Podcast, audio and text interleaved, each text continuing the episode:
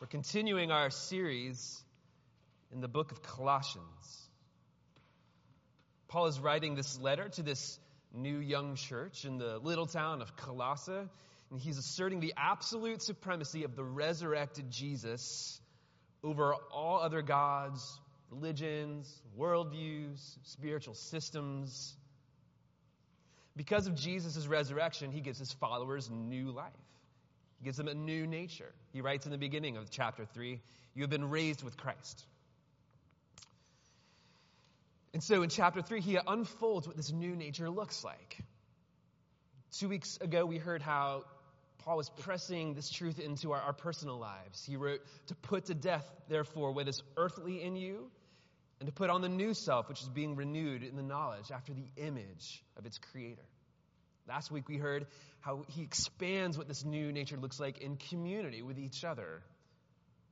Today in this passage, Paul is pressing that reality into the home and at work. Now, if you're paying attention, that first reading, you might have noticed a, a couple words. It might have grabbed your attention. The words submit, obey. And for, uh, for many of us, they bring up uh, negative emotions, defensive postures. Uh, why is that? Why is that? Um, so I, I, knew this was coming, this passage, a couple weeks ago, and at first I thought, this is what I'm going to say. We just don't like the word submit because we don't like to submit. We are rebellious people, not liking to submit. We need to submit to God. And I thought that, that it's probably not very pastoral, even though it's true, not the great pastoral approach to take. So I thought, why don't you try being uh, empathetic? Uh, so I tried empathy, that didn't work. so I asked other people what they thought. Just got their, their input.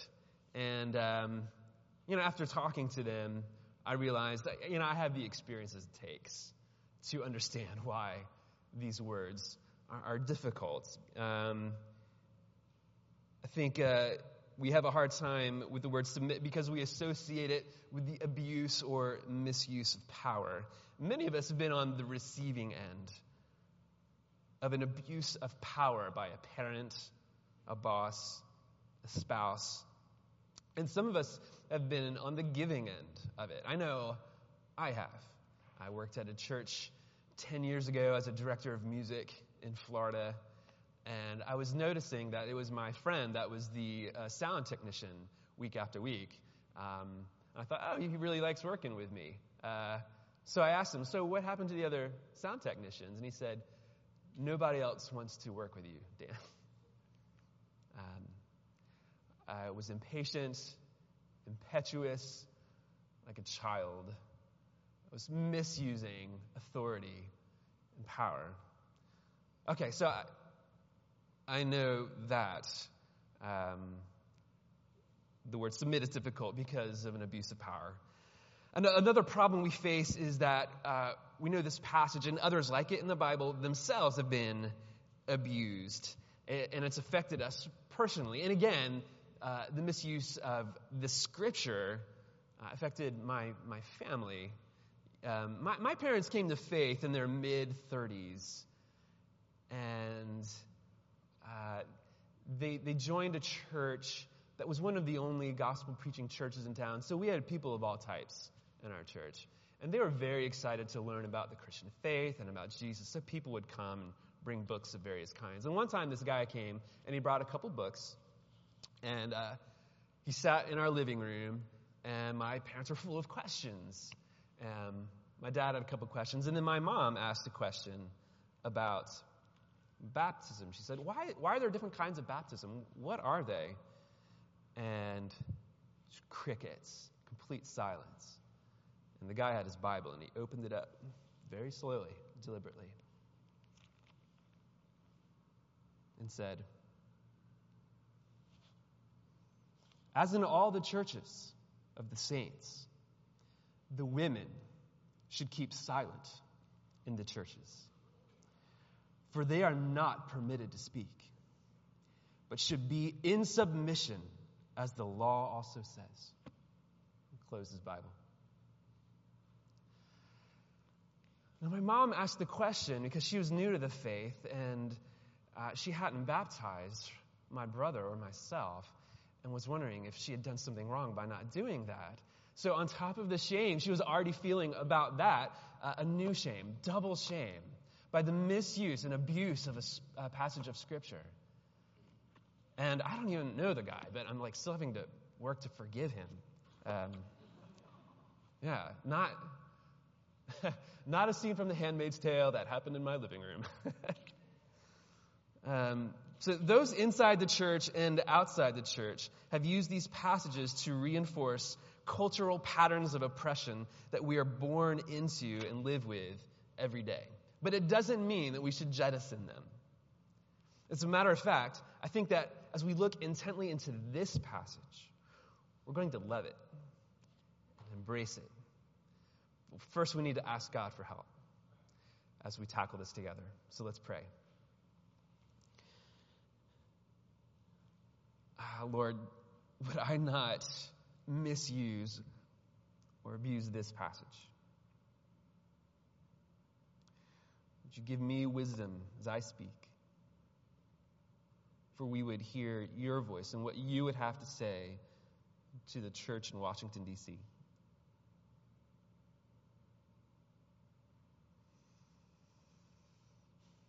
We pray in Jesus' name. Amen. The, the Bible is full of imperatives. Do this, do that. Uh, sometimes the Bible has instructions or commands that don't seem very clear. Some are very clear. So we hear, do not steal. Like, that makes sense. We have a good idea why we shouldn't steal. Other instructions are less clear, or they tend to, it seems like they contradict other instructions in the Bible. Um, the wise person diligently searches the scriptures to make sense of these instructions. And there's a, a way to do it. Um, one, way, one way to do it is to, to find it in its context, to place it in a large narrative. In his book, After Virtue, the philosopher Alasdair MacIntyre tells a hypothetical story that's very short. You're standing at a bus stop, and a young man next to you leans over, and he's a complete stranger. He leans over you and says, The name of the common wild duck is Histrionicus, Histrionicus, Histrionicus. And that's it. That's all he says to you.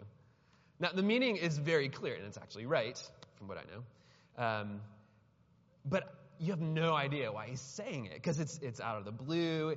It, it doesn't fall into any like narrative or story. It's just this random comment. Like perhaps he's mentally ill. Um, but perhaps like there's a, a bigger story that this account fits into. Perhaps it's a case of mistaken identity where he thought you uh, were the one who asked him a question at the library the day before. You had asked, or he thought you had asked, what is the name of the common wild duck? And so now he thought he's seen you the next day and he tells you. Or he is just leaving his psychotherapist's office who's encouraging him to come out of his shyness uh, by talking to strangers. What should I say? Oh, say anything at all. well, that would explain why he said that. Or, or he's a spy. Or he's a spy and he's waiting at a prearranged rendezvous and he's just uttered the code sentence which will identify him to you as contact. Now, in each of these scenarios, the thing he says makes sense once it's put into a narrative. The narrative also determines how you respond to it. So, if we want to make sense of Paul's instructions and how to respond, it would be good to understand the narrative into which they are placed. So, we can start at the beginning, or even before the beginning. Before the world was created, God existed as one God in three persons, enjoying from eternity past a dance of mutual love and delight. He then created the world good, and he made man in his own image, male and female. And they would also experience a life together of mutual love and delight. He instructed them to be fruitful and multiply, and to get to work, caring for the garden in which they were placed. So at the very beginning, we see the institutions of marriage, family, and work. Interesting that Paul addresses those in this passage too. And then came the fall. Wanting to be like God, Adam and Eve disobeyed God, and everything broke and fell apart. Instead of mutual love and affection, marriage became a power struggle. Family life immediately suffered as brother turned against brother, literally. And work became toilsome and backbreaking as thorns and thistles grew up. And very soon thereafter, email was invented. Ju- jump ahead to Paul's day, and humanity had experienced millennia of humans owning other humans. Wives, children, and slaves had varying degrees of status, but most often they had the status of property. Now, many philosophers in the centuries leading up to Paul had things to say about the relationships within the family. And when I say family, I mean the household parents, children, and servants. If you had noticed a change in tone or in style in this passage of Colossians from the passages that we've uh, read in the past few weeks, uh, it's because Paul is using a specific format or a genre. It's called the household codes. And this format is also found, the structure is found in other ancient writing. Aristotle wrote, The science of household management has just three divisions one of the relation of master to slave, one of paternal relation, and one of the conjugal relation. For it is part of household science to rule over wife and children. Philosophers saw an orderly universe and so they base their teaching on the laws of nature. This is the way the world is, so this is how you should order your life to be in harmony with nature. In reference to the household, Plato wrote, The stronger should rule and the weaker should be ruled. Now, what Paul does here in Colossians is he takes this format, the household codes, a genre, if you will, that already existed outside of Paul's writings, but instead of looking to nature, for determining how various members of a household should relate to one another, Paul bases these household codes on the new nature. Christ has given you a true humanity based on a divine pattern, lived out not in self assertion, but in self giving. The institutions of family and work that were created good and wholesome but were broken by the fall are renewed by the power of Jesus' resurrection. One last thing to say about the context is that Paul is writing to a very specific community in a very specific time in a very specific empire. He's not remaining abstract, but he's very uh, he's getting very concrete. This is what new life looks like in a small town in the exurbs of the Roman Empire. And I'll refer more to this later. But having looked at the context and narrative, let's look at these verses. After, grab this.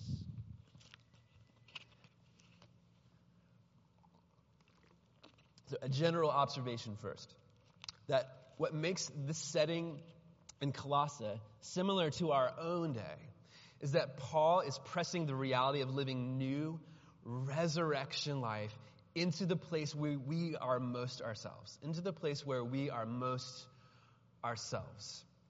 In other words, uh, it is most likely at home that you are to be short tempered and say uh, perhaps mean things to your family members, the ones you love the most, things that would uh, cause you to lose friends or maybe not be able to keep a job. But for some reason, and you know this, this is where um, we tend to be ourselves in our family or among our housemates. When we look at these verses, and if we were to take out the subjects and the objects, what we're left with are statements of submissive love and sacrificial love. Ultimately, Paul does not require of one member anything that he doesn't require of another. All members of a household are to do as Paul earlier instructs the church to put on compassionate hearts, kindness, humility, meekness, and patience, bearing with one another, forgiving each other as they had been forgiven by the Lord.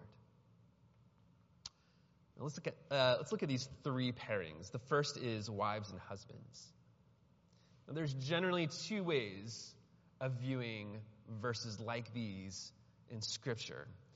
Um, the first is an, uh, an egalitarian view. And egalitarianism sounds like what you think it is. Um, that is, uh, uh, there, there's an equality uh, between male and female. Men and women are fully equal in the, in the church and in the family. And uh, egalitarians would point to a verse like Galatians 3.28. There is neither Jew nor Gentile, neither slave nor free. There is neither male and female, for you are all one in Christ Jesus. Okay? Egalitarianism. On the other hand, a second view is called complementarian. Complementarianism says much of the same thing that male and female are equal in terms of value and in every way. There's just a differentiation in roles, and they would look to the Trinity, uh, equality in the three persons of the Trinity, uh, but a differentiation in roles Father, Son, and Holy Spirit. Um, and they would point to a verse uh, like Ephesians 5:23, which says, "For the husband is the head of the wife, as Christ is the head of the church." And one finds both of these views in Anglicanism, in our tradition, in our denomination called the ACNA. Uh, but with either view, the outcome of these verses, I would suggest, is the same. Because Paul says in Ephesians chapter 5, verse 21, the beginning of the household codes in that letter, a sister letter, it's the letter to Colossians, he writes there that husbands and wives are to submit to one another out of reverence for Christ. Submit to one another out of reverence for Christ. And there we find freedom freedom in submission. C.S. Lewis wrote that if the home is to be a means of grace, it must be a place of rules. The alternative to rule is not freedom, but the unconstitutional tyranny of the most selfish member. The opposite, the alternative to rule is not freedom, but the unconstitutional tyranny of the most selfish member. And if we're with ourselves and we really know ourselves and we see the depths of our hearts, we realize that we are the most selfish member. I, I know this. I'm the most selfish member in my family. I'm the most selfish member of this church. But I find freedom in submission. We find freedom in submission to each other or in relationships and ultimately to Christ. That frees us from tyranny of self. If we could properly associate submission with freedom, we would probably love the word. If someone is truly laying down their life for us, submitting to them doesn't sound like such a bad idea. Now, single people, there's a lot of you here, and uh, this, this also applies generally to life with each other in community and to life with your housemates. Submit to one another. And it should also clue you in as to the kind of person you are to marry if you foresee that in your future. Now, too often it's attractiveness that determines the kind of person we want to marry. Wouldn't it be great if I could be seen on that person's arm? When we read Paul's instructions, it should make us ask about a potential mate. Will this person prefer me over themselves? Could I submit to this person's preferences and character? In doing so, could we be of one will with each other, experiencing a life of mutual love delight, forgiveness. And for those of you who are married, submitting to each other means dying to one another. Let's look at the next pairing of children and parents. It's notable that children are addressed at all in verse 20. This is a letter written by a spiritual giant intended to be read aloud to the whole gathered church in Colossae. And then the children hear, hey, kids, here's something for you. Paul says children should obey. You know, uh, the kids probably knew that, right? That they should obey. Um, and yes, that's important. Yes, Paul wants them to obey. But uh, I think this command is for the adults' benefit. Uh, and by placing children first, when children hear their name first, Paul is telling the adults the children are equally members of this congregation as the adults. Not an afterthought, not a nuisance, but brothers and sisters, what a beautiful picture Paul is painting of a new humanity where children are held as equals of, of adults. And then there's parents. Now, the text says fathers, but we can read parents here. And the kids, by the way, as this letter is being read aloud, have the, they, they've, their attention has been gotten, and so they're paying attention, and they hear um, that parents are to not provoke their children lest they become discouraged. Now, parents had the right in this culture to exasperate their children whenever and however they wanted to. And Paul says, stop it, quit it. And the children hear that and think, well, I could obey a parent like that. A parent who's not going to exasperate me and embitter me. Uh, and let's quickly apply this, parents. And for many of you who foresee yourselves being parents someday, as parents, uh, your children do wrong things, and they will do wrong things. That's what kids do. The temptation at that point um, is to um, well, actually, after they do the wrong thing, often we as parents get angry. That's what parents do too, right? Um, and then we have to apologize. And the temptation is to qualify the apology, to say, son or daughter, uh, what you did was wrong. I was right to correct you, but wrong in the way I corrected you. I was right to correct you, but I shouldn't have raised my voice. And I would suggest, and this is good with each other too, that we never qual- qualify our apologies. That's just always we say, Son, I was wrong. I should not have raised my voice. It was ugly, and I'm sorry. I think a children, uh, children know when you're qualifying your apologies. They can see through that. And I think that's a little embittering. Let's look finally at bond servants and masters. Now, the words bond servants, servants, and slaves are all translations of the same word, doulos. Some slaves served voluntarily, most were considered property. On one hand, one might expect Paul to say the whole system is unjust and should be dismantled. Slavery is condemned in the Bible. Man stealing is harshly condemned. Uh, uh, kidnapping is harshly condemned in the Old Testament. American slavery would have been a capital crime in the Old Testament. On the other hand, we need to consider again the context and narrative.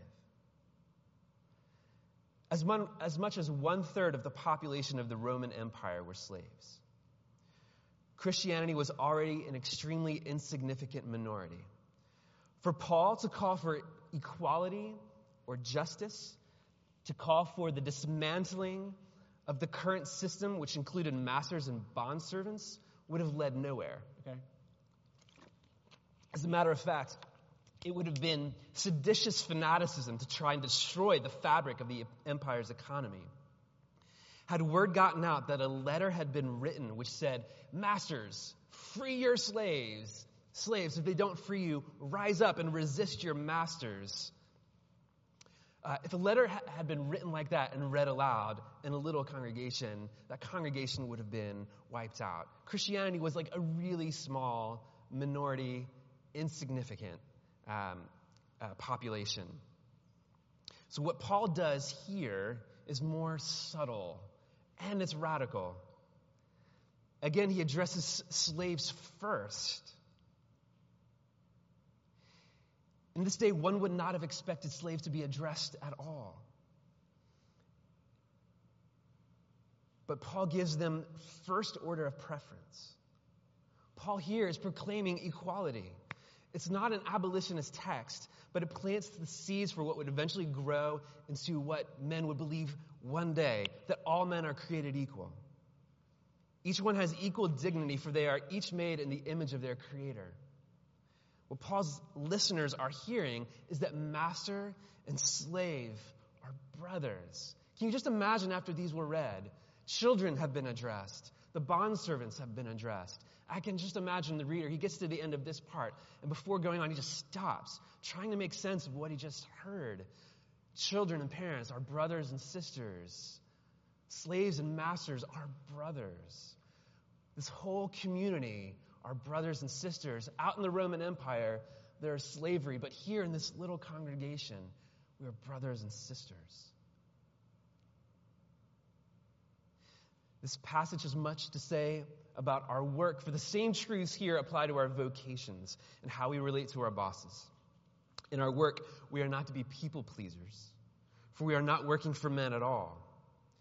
When a Christian does his work, we are free from what Paul calls eye service. We don't present a slick version of ourselves or our work that is inauthentic, but work as if Jesus is their boss, aiming to please him, offering our best. I think a, a good contrast between like a cursed view of work and a Christian view of work is found in the movie Chariots of Fire. So Harold Abrahams, he's one of the sprinters that the movie covers. This is one of the things he says.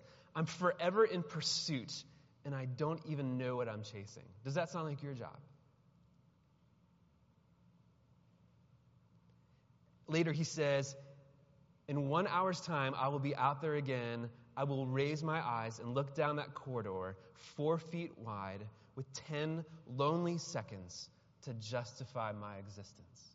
Does that feel like your life at work? Work, justifying your existence. Work being this toilsome, frustrating pursuit. On the other hand, there's Eric Liddell uh, there's a point in the movie where he's having a conversation with his sister. And he and his sister have felt for a long time they would be missionaries to China. She's struggling with this decision to be a sprinter. And he says, I believe God made me for a purpose, but he also made me fast. And when I run, I feel his pleasure. When I run, I feel his pleasure. When I fill out spreadsheets, I feel his pleasure. When I do taxes, I feel his pleasure. When I paint, when I compose, when I trim the vineyard, I feel his pleasure. That's what it means to work for the Lord in sincerity of heart, confident in the inheritance that Christ had already secured for him. We're about to close. What Paul is pressing into the community, into family, and into work are the implications of sacrificial, submissive love. We must, however, first admit that submission of any kind is an act of the Holy Spirit. It's antithetical to our fallen nature and perhaps insane and even dangerous in relationships, unless you are ultimately submitting to Christ and trusting Him for your personal safety and benefit. Submission doesn't make any sense in our culture. But it makes a lot of sense if your ultimate aim is to be like Christ and you're trusting that God is using everything in this life to that end. When I just said be like Christ, what I mean is we imitate the one who in eternity past said, Father, I'll go. Father, I'll obey. I'll give my life for those whom I love, fully, sacrificially unto death, so that they can have life to be sons and daughters in our household and live in love to one another. It's Him, Christ, that we submit to. It's Him we obey. In the name of the Father, and of the Son, and of the Holy Spirit. Amen.